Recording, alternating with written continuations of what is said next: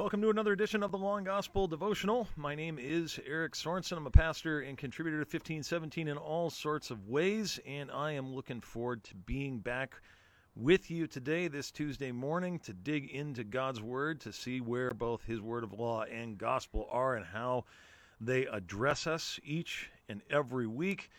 Man, folks, I'm telling you, I had just the most awesome weekend ever. Uh, we were at the Las Vegas Here We Still Stand event, and I just can't encourage you enough.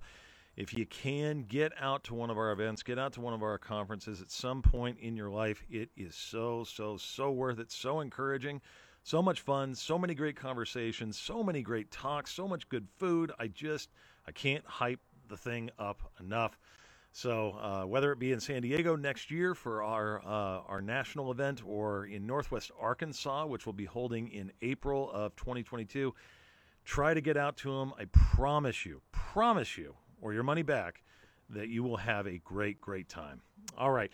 Let's go ahead and dive into uh, our our passage for today. We're looking at the uh, the lectionary text for this upcoming Sunday, specifically the epistle text, and we're in the letter to the Hebrews, or as I've said, the sermon to the Hebrews, uh, found in Hebrews chapter 7. And if there's anything that I can say this really is about, it is, and it might even sound controversial, but it is that the gospel is better than the law. That the gospel is, in fact, better than the law. Now, what do I mean by that? Why do I say that? Well, let's get a little background. In the sermon to the Hebrews, the preacher of Hebrews is in the midst of really talking about the priesthood of Melchizedek. Now, what do we know about Melchizedek? Well, initially, not very much, to be honest. I mean, we know that he was both king and priest of Salem, which we know is Jerusalem. We know that because we're introduced to him in Genesis chapter 14. And there, in just a couple verses, we learn that Melchizedek, this king and priest, blesses Abram, God's anointed or God's chosen uh, person to uh, be the father of uh, the nation of Israel.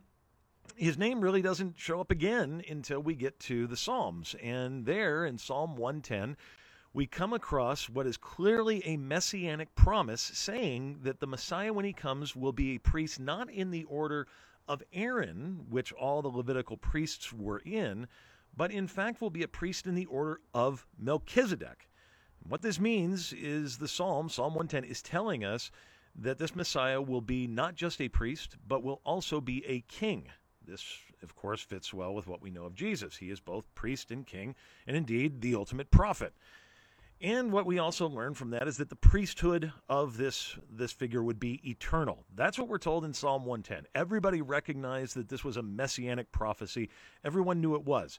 And definitely the preacher to the Hebrews makes that abundantly clear as he exegetes Psalm 110 and shows how it's pointing to the true and better high priest that is Jesus Christ our Lord.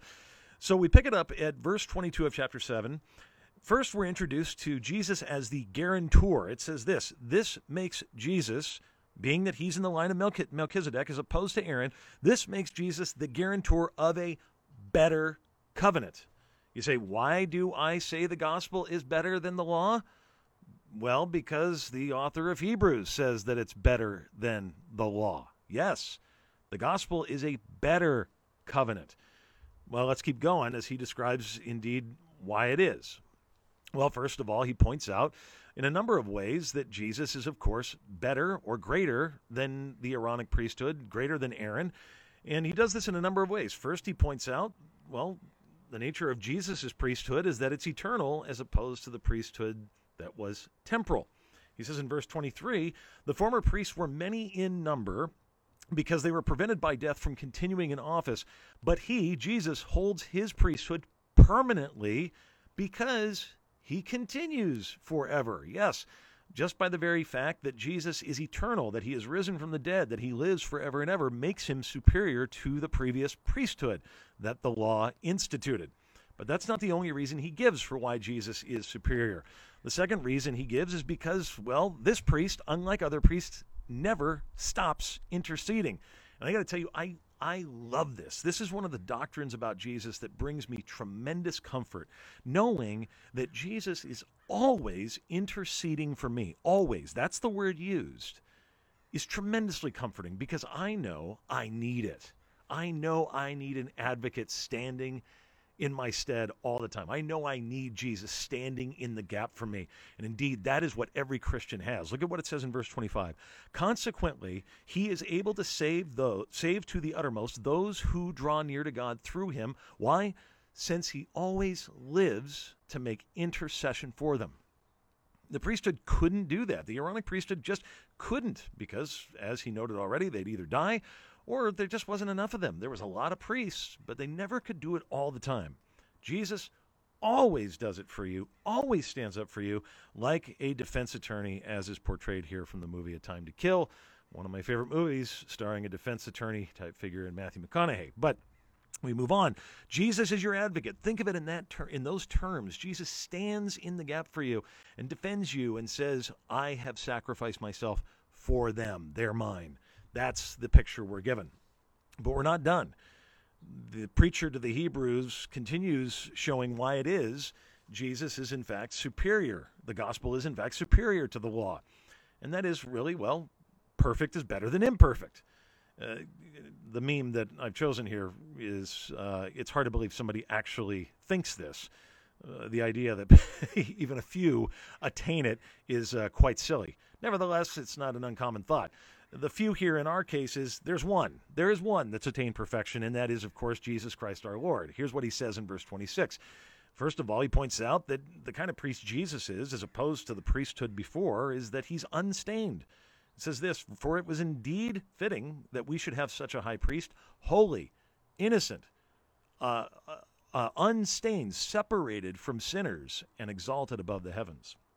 Now, what it means here when it says he's separated from sinners doesn't mean that he doesn't have any interaction with sinners. We know that's not the case because all throughout his ministry, he's constantly interacting with sinners and constantly getting messy with them. Even though he's not engaging in sin, he is indeed eating with them and hanging out with them and handing out the forgiveness of sins all willy nilly. I mean, that is a reality. So it doesn't mean that he's separated from them that way. What it means is he's separated from them in that he doesn't he never does sin himself. He really is innocent. He really is unstained. And I, I love that because all of us, when I think about it, I think about how to describe humanity. Some people use the language of totally depraved, totally justified. It, it, by its definition, it works. But I've always thought an interesting way or a way to think about it is that we're all stained with sin and we can't wash out the stain. There's not enough tide to go that will work to get rid of the stain of sin. Well, Jesus didn't have to wash out any of his own sin because he was unstained. He was holy. He is holy. He is innocent. And therefore, he is qualified to be a true and better high priest for us because, again, all the former priests under the law were guilty of breaking the law. Indeed, they had to make sacrifices on their own behalf as well. The author continues by pointing out that not only is he an unstained priest, he's an atoning priest. Verse 27 He has no need, like those high priests, to offer sacrifices daily, first for his own sins and then for those of the people, since he did this once for all when he offered up himself. The previous priesthood had to sacrifice an animal, had to bring the blood of bulls and goats to the altar in order to atone for the sins of the people, including their own sins. Jesus does need needs to do no such thing as he offers his body once for all and declares from that cross it is finished. Another way of saying atoned for. I've paid for the world's sins. And more importantly, I've paid for your sins. Yes, indeed. He is not just one who sacrifices something to hopefully atone, but he is the atonement. He is the fulfillment of all those sacrifices. They were always meant to point to him. And so, yes, he's much better. He's a much better priest than the, the priest that you would receive under the law. And then finally, he's a divine priest. Verse 28 For the law appoints men in their weakness as high priests, but the word of the oath, which came later than the law, appoints a son who has been made perfect forever. No, notice, notice the language there. By saying uh, the oath, the pro- what is an oath? It's a promise. It's a promise sworn by God to the people. A promise that, that goes back really to the very beginning when you think about right after the fall, when God promises that he'll send the offspring of woman to crush the head of the certain serpent. When you think about an oath, you can't help but think about God's promise to Abram that he will bring someone through his loins that will be a blessing to all the nations. That's a promise. That's an oath. And he swears by it unilaterally makes a covenant with Abraham. That's what you do with an oath. Makes a covenant and in uh, swears by himself that he will fulfill his promise. And indeed, he does through Jesus Christ by not sending merely a man, but indeed a divine Son of God. Indeed, that definitely qualifies Jesus as a true and better priest than anything the law could possibly provide. And so, for all these reasons and more, yes, it is fair and right and good to quote the author of Hebrews, the preacher of Hebrews, and say, the gospel is greater than law. It is a better covenant because it has all been done for us by the Son of God Himself. As Luther would say, those who lapse from the gospel to the law are no better off than those who lapse from grace into idolatry. Yes, the gospel is greater than the law. The gospel is the final word because the gospel is what will provide our true and better hope for all of eternity. So that's a short little passage from today. Not a not a ton of uh, things to go over today, but that was the text for this weekend's epistle, and so we've done we've dived into it. We've seen where law and gospel are. I hope it's been an encouragement to you, a blessing to you, many blessings the rest of your week, and I look forward to seeing you next Tuesday.